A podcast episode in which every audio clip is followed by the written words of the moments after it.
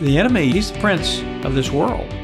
And he uses all kinds of resources at his disposal to try to stop the advancement of the kingdom. We always want to do things on our own. We always want to be the one to fix things. But sometimes you just need to sit back and say, God, what is it you want to do? Welcome to the One Cry Podcast, a nationwide call for spiritual awakening. The goal accelerating the movement of God through sharing revival truth, stories, and reports. And now, your hosts, Bill Elliff and Kyle Reno. Well, welcome to the One Cry podcast. We are honored that you're here again, taking the time to listen. I'm Kyle Reno. This is Bill Elliff. We get the honor of hosting you guys, and our, our heart, our hope behind this podcast really is to spread what's in God's uh, around desire to to bring about revival, real life again mm-hmm. in His people, and to see an awakening that impacts the lost. And a lot of times, I feel like that that seems impossible. It, yeah, it seems like it's not. Can that happen? And you just think about all of us individually. How many times have you stood at the base of a mountain, right, and thought, "There's no way." Sure. And it may be a physical sure. issue. Yeah. Uh, there's no way or it may be some spiritual mountain. Right. You know, here I've got a prodigal child, yeah. or there's no way. Right. You know, or I, God's calling me to something that sure. there's just no way. Yeah. Well, here's the question: What do you do? Right. Right. Because there there've been there've been thousands of people that walked away from that mountain, mm-hmm. and uh, things could have happened sure. that never materialized. Yeah, and we love those, don't we? Aren't we drawn to those stories of when someone breaks some threshold? Right. Yeah, you know, I just got through watching the the guy that's trying to break the two hour mark in a marathon. Was that me? Was that it, the one it, about it, me? well, I mean, I, hey, it's coming out. Don't let it. Don't, don't let it. But it was it was amazing what they put. This one guy who's the best runner, the training and Nike came around him and stuff yeah. like that, and they it was all to beat. They've tried the right circumstances, the right weather, the right track mm. to try to get a, a man to mm. do something that was impossible. And what was interesting to me is is everybody leaned in and believed. Right. Everybody leaned in and believed that this that I think this can happen. And you see those kind of moments mm-hmm. in the Bible. Yeah. And you know, we were created in the image of God. Right. So God is calling us to do God things. Mm-hmm. But we can't do it unless we're really connected right. to Him. And we're going to see that today. Yeah. You know, uh, Joshua chapter 10 is such a incredible passage. Uh, it, it's the miraculous. It's going uh, over and beyond the mountain that we we couldn't possibly think could happen. And we see uh, how critical. Here's Joshua again. The context of this passage: the last generation didn't get across the Jordan. They didn't believe. Joshua is now trying to raise a new generation who will believe God and see the impossible. And the the truth is this that the next generation and the next movement of God calls for warriors who believe in a big God, who will just believe in a big God. And I think his eyes are searching across the nation and saying, Where's where's the man? Where's the woman? Where's a college student mm. who will believe me for big things? You know, uh, the context of Joshua 10 is that the Israelites were moving through the land of Canaan, and uh, the Gibeonites, the people at Gibeon, were fearful, and they came. They did it in kind of a devious way, but they said, "Hey, we want to join you. We don't want to be against you. We want to join you." And so Joshua made a covenant with the Gibeonites, and that they would they could live there. They would protect them. Well, five kings heard about this and they they really got angry. They they felt their little coalition breaking up, so they they come against Gibeon. They want to want to say, look, we're going to take out anybody that joins the work of God. And the Gibeonites sent a little email, text, or something over to Joshua, and said, "Hey, you remember you said you'd take care of us? Well, well, here we are." Now, this illustrates two or three things that are real important to us right now in this season. Number one, God's kingdom will always have enemies. I mean, if you think you're going to sail through on flowery beds of ease, as the old hymn says, uh, you've missed the context of the world and the flesh and the devil. These Gibeonites uh, were attacked by five kings who reacted the way they did. And you know why? They were losing control. God's kingdom was advancing and they were losing control. And they got frantic. They could have, just think of this, they could have, like Gibeon, joined the work of God. But they didn't want to give up that control to God and his kingdom. And so they decided to try to stop people from joining God's movement. Now, the Bible is clear in the Old Testament, New Testament, we're always going to have enemies. I mean, this is why Paul came in that stunning passage in Ephesians chapter 6. And uh, he said, Be strong in the Lord and in the strength of his might. Put on the full armor so that you're going to be able to stand against this. And then, and then notice this our struggle my struggle, your struggle, is not against flesh and blood. Behind that, it is principalities, rulers, powers, the world forces of this present darkness against the spiritual forces of wickedness in heavenly places. Man, I wish I had time to unpack that for us.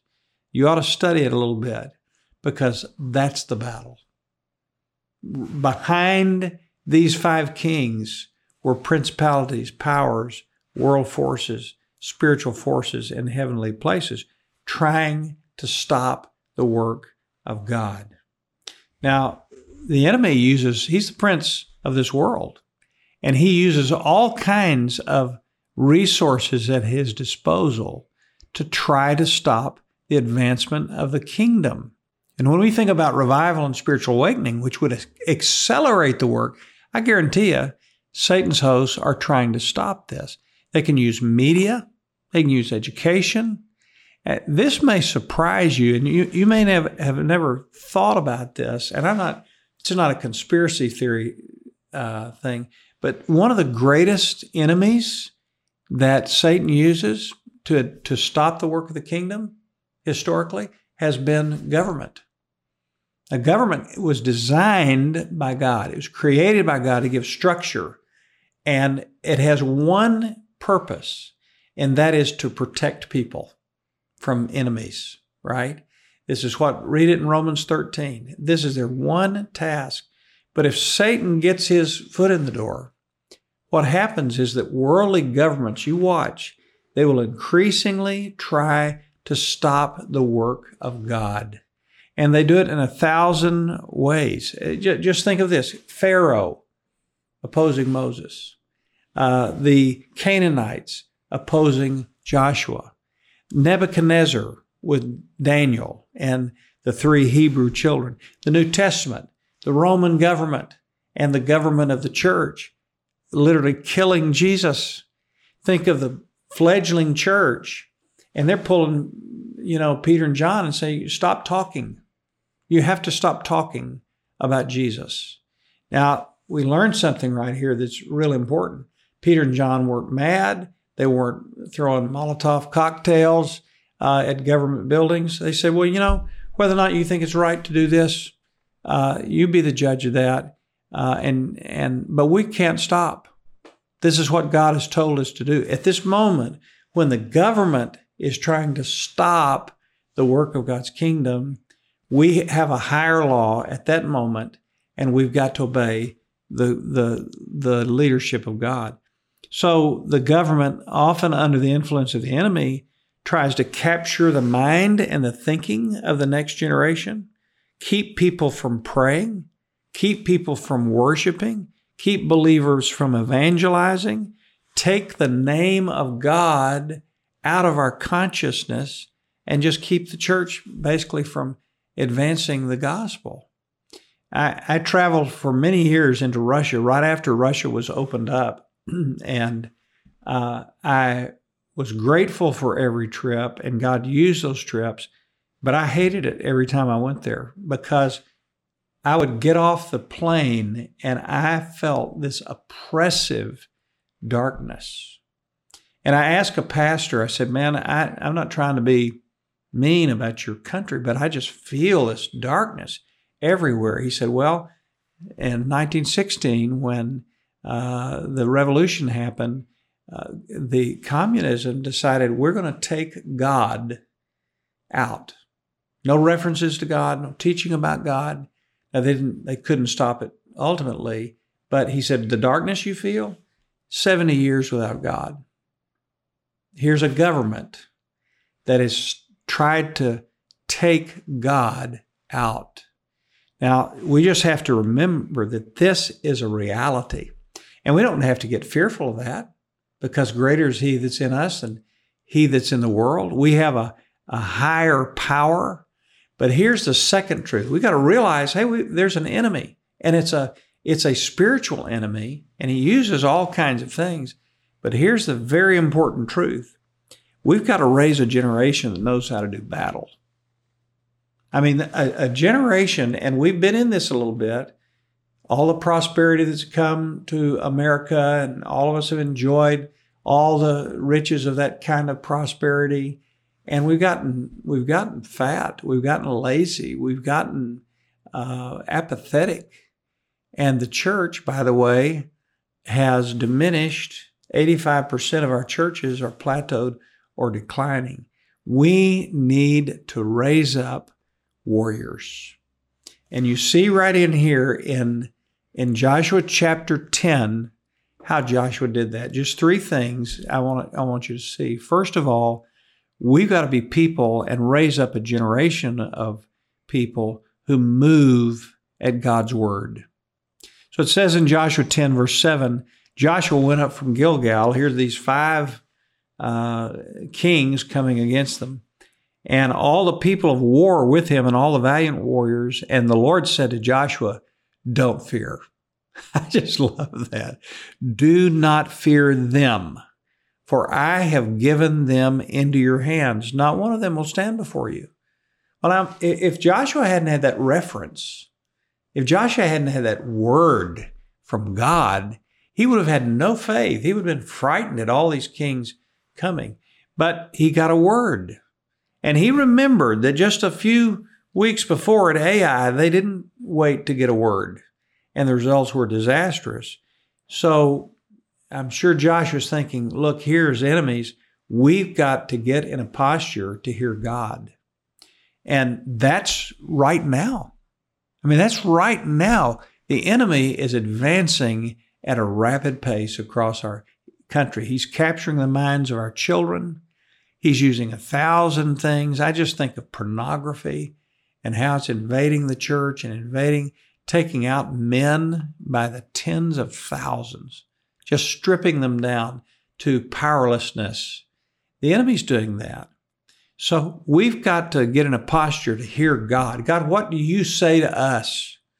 I'm, a, I'm your warrior. What are you saying to me that I need to do? How do I deal with this enemy in my home, in the church, in the kingdom of God in our nation. And secondly, we've got to fight till the battle's won. I love this in Joshua 10, verse 9. Joshua came upon the enemies suddenly. Now look at this by marching all night from Gilgal. And the Lord confounded them before Israel, and he slew them with a great slaughter. Now look, they marched all night. They fought two days straight. This wasn't some little, oh man, we've been into this battle for, you know, 45 minutes. We got to, I got to take a little, hey, little TV time out here. No way. Joshua was a warrior and he had trained these next generation, these young leaders to be warriors, to know how to do battle. And they're willing to fight and to go out to war. You remember when uh, the great King David, so mightily used of God, remember when uh, he fell? It says at the time in the spring when kings go out to battle, Joshua stayed home. And that's when Bathsheba presented herself, perfectly orchestrated by the enemy to take him out. We have to stay at it until the battle's won. I I love Western history, Western United States. And there was a uh, there was a Texas Ranger who made a very famous statement, Bill McDonald, that really became a uh, a saying among rangers to this day. And uh, the saying is no man who's in the wrong can stand before a man who's in the right and just keeps a coming. what, what a great state. What a manhood statement, right?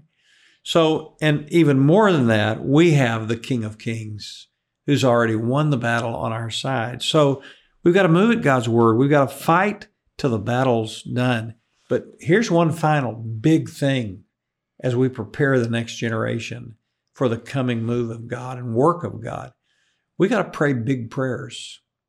So here's Joshua. He's in the middle of the battle. The sun's going down, and they're about to lose their window to win the battle. So Joshua spoke to the Lord, it says in verse 12, uh, and he said in the sight of Israel, so he prayed this in front of all his people, O sun, stand still at Gibeon. O moon in the valley of Ajalon. So the sun stood still, and the moon stopped until the nation avenged themselves of their enemies. And there was no day like that before it or after it when the Lord listened to the voice of the man, for the Lord fought for Israel. Oh my goodness.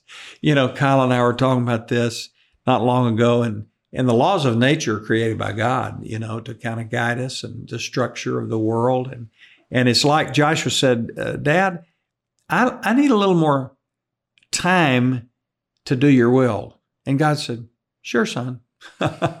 okay. When you're tracking with me, I can change the laws of nature. That's, that's not a big deal. I, I can do this if you're doing this for my glory. Hmm. Big prayer. How many is a big prayer?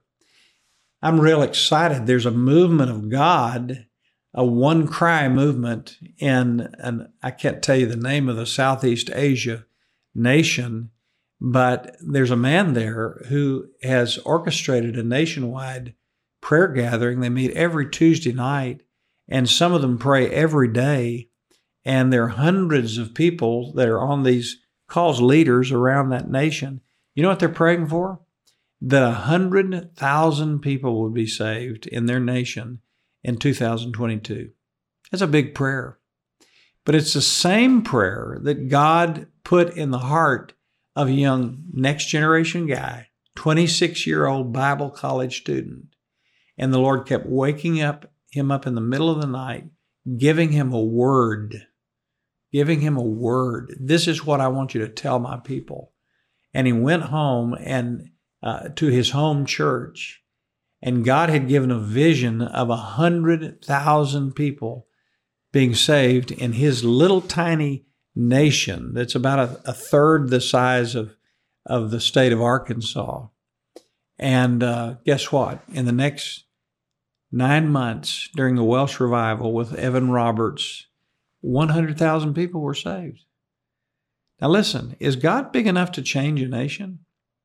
Is God big enough to revive your church? Is God big enough to redeem a lost life? Or to bring back a prodigal or provide for your needs or heal a marriage or save people you love or change your city? Absolutely. But Kyle, I think what God is saying to us right now and what he said to Joshua mm-hmm. is it's time to get the warriors ready. That's right. You know, just suck it up and realize there's enemies. There's right. always going to be enemies right. until right. the end of this world. Yeah. And they're going to be increasing. Right. So we as Christians have to stand up in the mm-hmm. power of the Lord right. and do battle right. until the battle's won. Yeah. I remember the guy that discipled me. He said one of the greatest injustices we we do in even leading people to Christ is that we don't make them aware of now welcome to the fight. Yeah. yeah welcome to the because yeah. you're going you're fighting from the victory of Jesus in your own personal life. But now you're fighting for the advancement of the kingdom yeah. of God and and what I love, man, is you were walking us through that. I just that spirit of how we're going to fight until it's finished. Yeah, we're going to fight until it's finished. We're going to see it all the way through until we die, mm-hmm. or He comes, or the breakthrough happens. Yeah, you know? and in light of that spirit, Lord, let the let the sun stand still. Turn, yeah. Leave the lights on for a little bit longer. Yeah. you know, so we can do it. And man, we do need that. And you know what? There's there are those kind of men and women right now, Warriors. warriors that are on the line that are believing big. And we, so we always try to capture a moment here where we get a testimony of something God is Mhm. doing. So we're going to take a few moments here and let's listen to the work of the Lord. Well, here we are again, and we're continuing a story uh, that evolved out of a powerful work of God back in 1988 in a church in Fort Worth, Texas. And if you didn't hear the first half last week, you've got to go back. You've got to hear how God brought uh, this church into a to a season of deep, significant, genuine, authentic revival and then how so many individuals in the church were impacted, and particularly as we begin to unpack last week Ray and Kathy Stone's story. So, Ray, thank you for joining us once again for this podcast. Uh, you're in Waco, Texas now. The story originated in Fort Worth, and we left it last week clearly with the story of God having been working individually in your hearts in deep, significant ways to get open and honest, transparent, clear your conscience with your spouse. And God just sovereignly orchestrated to move both of you to invite the other to meet, and you met at a park there in Fort Worth. Is that kind of the summary of where we left off? Yes. So tell us what, where from there and what happened. So Kathy was under deep conviction. I was under conviction, but I, I, I had it in my mind that this was a secret I had to take to the death, uh, that I could never share this with Kathy. And then Kathy began to open up and share a relationship she had been, been involved with four years earlier. And, and I confess that my flesh initially took over and I wanted to condemn her. We'd had all we'd had issues, we had our share of problems. I thought everything was pretty good at that point in time. But initially I wanted to condemn her. You know, I've got her now. You know, I, I can I can blame her for everything now. But when I did, the Holy Spirit reminded me of my sin. It was like he was holding up a mirror and saying, How can you can how can you possibly condemn her when this is what I see when I look at you? And you would expect that to, to force the two of us apart when you confess something like that to one another. And we did. We ended up confessing it to one another. You would expect that to cause problems or a fight or an argument and blame. But, but the Holy Spirit focused us on our own sin instead of the other person's sin. And as he did that, he began to pour out his grace upon us. Hmm. And we experienced grace like we had never experienced it. You know, we, we're all believers that believe that salvation is by grace alone, through faith alone, in Christ alone. And but to really truly experience God grace, God's grace is something we don't normally do. Mm. Uh, we don't. We, so many of us go through our entire lives and never really understand or experience what God's grace is about. And we talk about corporate revival, and that was an outpouring of God's grace on all of us. Mhm. But we began at that point in time a, a process where we started dealing with everything in our lives, our married life up to that point. We've been married 11 years at that point in time. And we started dealing with all the things. And every time we would confess, we were reminded by the Holy Spirit to confess something in one another, we would experience more grace. And I got on a grace fix where I, I kept trying to find things that I could confess. I actually thought about doing something mean to her just so I could confess it and get more grace. But that grace continued. And, and the, the way that I know that, that this revival, not just individually for us, but corporately for the church, it, it, it happened and continued for years and years and years in our lives. And, and it's, it's I, I, I hate to say it, but it's, it's faded over the years somewhat, but it's still there. You still remember it. I think about the point in time in the future when I die, I know that I've only had a small glimpse of God's grace at this point, and we'll be able to experience it in, in all of its glory and all of its wonder. Mm. Um, it, it was just a small taste of it at that point in time. Mm. But uh, go ahead. Yeah, that, that's so rich, Ray, and so I I think relevant to the hearts of our listeners. There's a lot of pastors that listen to this podcast and digest it and wonder, well, could God really do what uh, even Bill and Kyle are talking about in the One Cry podcast in my church? And wow, it's um, it's a reminder that even in the most on an individual scale here, even the most impossible thought you would go to the grave with a secret uh, scenario, that God is big enough to not only create the right circumstances uh, and but infuse that grace that would be necessary grace to, to obey but not also grace to forgive in that relationship. And and ray i, I go back to uh, that one little quote it's not just an emotional touch but a complete takeover. Your life changed. Um, I, I, know uh, you began to uh, you began to do something that i think is so missing today in church services but way beyond that.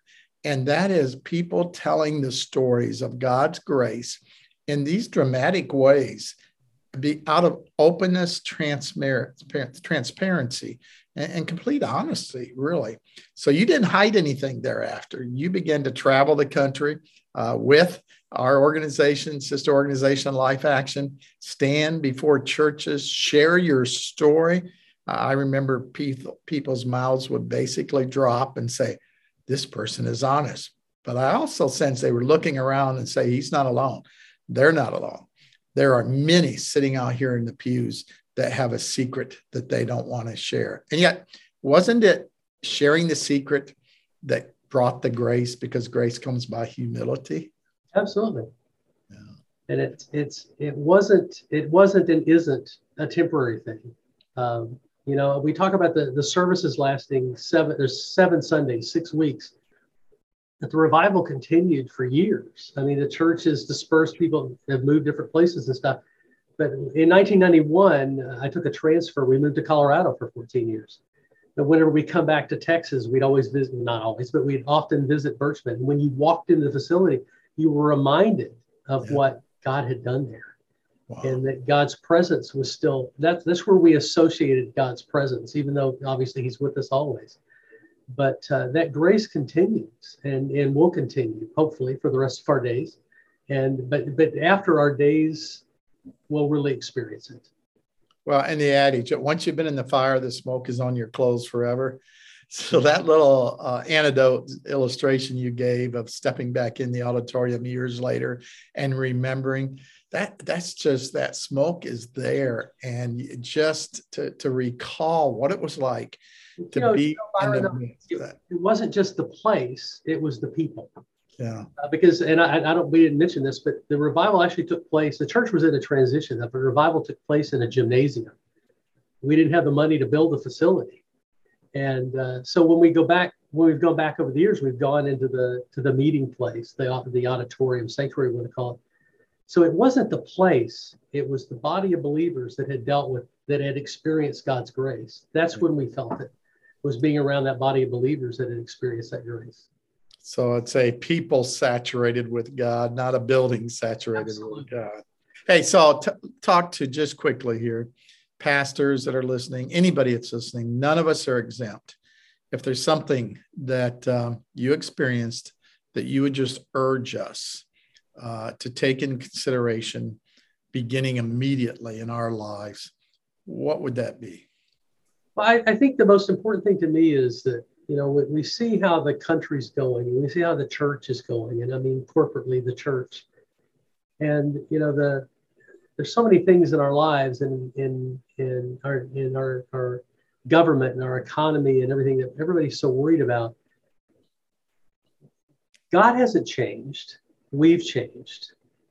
And and we allow so much, and I, I still to this day migrate that direction. And you have to you have to deal with it on a regular basis. We always want to do things on our own. We always want to be the one to fix things. And sometimes you just need to sit back and say, God, what is it you want to do? Mm-hmm. You know, I think about during the time of the revival and, and afterwards. You know, we still got up every morning and went to work or went to school and and and we still did our jobs and and I probably did our jobs better than we'd done them before because we were experienced that grace. But mm-hmm. you couldn't wait to get back to the church to see what God was going to do because that's where you, you really sense the power and the presence of God and and we need to get back to that we need to be focused on what is it god wants to do our churches so many churches you know have plans and programs and and uh, ministries and all this stuff and and they everybody wants to do things based on what they were trained to do and how they were trained to do it and this is what's worked in the past so let's use it again and sometime at some point in time we just got to sit back and say god what is it you want to do what are you doing here and what do you want to use us for? You know, and, and that's why, you know, I, I've gone out and shared my testimony, and that's why I'm doing it here. You know, even today, I'm saying, God, what what can I do? What is it that you need me to do? Uh, you know, I've heard you share the testimony of, of uh, people saying, "Let it begin, let it begin in me." You know, let revival begin right now in my circle, and uh, you know that's that's what's going to bring it about. It's we can't wait on God. We need to turn to God and and and prompt Him to do what He wants to do anyway. He's waiting on us. We don't need to wait on God. He's waiting on us to to get focused and to deal with the things in our lives that we need to deal with. If you want to see revival individually or corporately, you have to see yourself as God sees you, and you can't sit back and say, you know, I'm a good old Joe and I do right, I do the right things, and you know, I'm better than a lot of other people because our righteousness is as filthy rags and, and everything we do is mm-hmm. worthless. And it's all about him and all about his grace. Amen. Amen. Well with that thank you so much for joining us. And would you pray for our audience just briefly asking god uh, to do in their hearts what he did in yours and father lord god i just uh, first of all i thank you for the opportunity to share our testimony but Lord, I have to acknowledge that it's not our testimony, it's not my testimony or Kathy's testimony or Birchman's testimony. It's your testimony in what you did and, and how it lasted and how it continues to last in so many people's hearts and lives that were there then. Lord, I just pray that you will, will do that corporately in, in every church that will allow you to do it. Lord, that you will turn our hearts towards you and help us to focus on what it is you have what have for us to do individually and corporately in our churches. Lord God, I know you want to pour out your spirit, and I know that you want to you want to send revival, but it's not you forcing it on us, it's us asking you for it, for it and seeking it. And I pray, Lord God, that you would impress upon each and every heart that hears this, this testimony, that hears this podcast, to seek your revival, to seek your face, to seek your grace.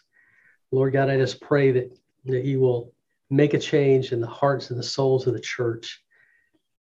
Open up your spirit on all of us and pour out your grace upon us. In Jesus' name I pray. Amen. Well, as always, we don't want to just talk about it. Mm-hmm. We want to pray it in. So, Bill, if you wouldn't mind, why don't you start us uh, here and mm-hmm. pray what we just got through hearing in, and then mm-hmm. I'll close us up. All right. Father, uh, we're so grateful that in every generation, you've had your warriors. Yes.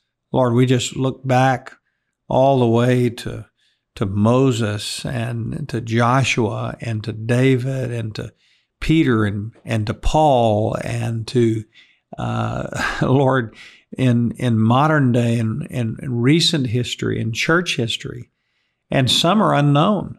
Lord, some are are guys we'll never meet till we get to heaven but have been the men who looked at the mountain like Caleb and said, "Give me that mountain. Mm. I want that mountain." And and I believe my faith is big enough mm. to believe that God can give it to That's us right. for His glory and for His kingdom. So, Lord, uh, we ask that you would just strengthen the hand mm. of your leaders mm. and strengthen the hand of your warriors. And we pray, Father, you would raise up men and women. Lord, I think of the women across the United States who walk with you and who disciple other women and who raise up our whole next generation, Lord, uh, in such incredible ways. Just strengthen the hand of every spiritual warrior and get us ready. Lord, help us to do battle and win battles mm. on the smaller scale so that we can see the great moments of battle in prayer and witness uh, that bring and and and we can help cooperate with you in moments of revival and spiritual awakening. Yeah, Lord, I I bless you.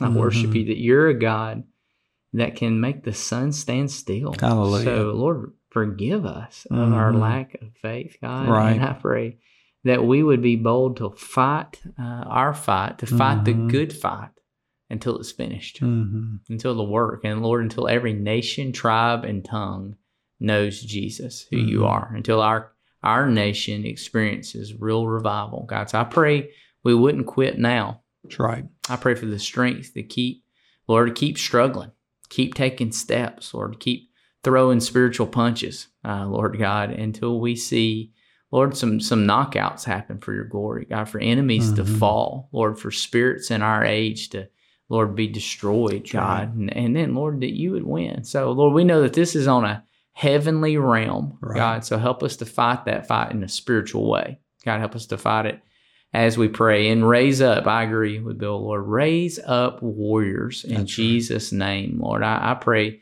that we would take the weapons of our warfare that, that have power, uh, Mhm. Lord God. The power of prayer is a weapon, uh, Mhm. Lord God. So help us to, Lord, to wield it well, Lord, to really strike down things, pluck up things, plant Mhm. things, Lord, and in prayer, Lord, in the authority of Jesus, Lord. So we bless you. We worship you, God. Do something even right now, even right now in the hearts of some that will change the world. And I pray in Jesus' name. Amen. Amen. Amen. Amen. Well, as always, thank you for your time. And if you would help us, help us spread the message, man. So everybody I Mhm. know needs to hear what God did in Joshua 10 and see it in real time. So Right. like it, like subscribe, push it out to somebody, share it, and, and help us spread the word on it because we want to see a real move of God, Amen. real move of God. And we'll see you next week.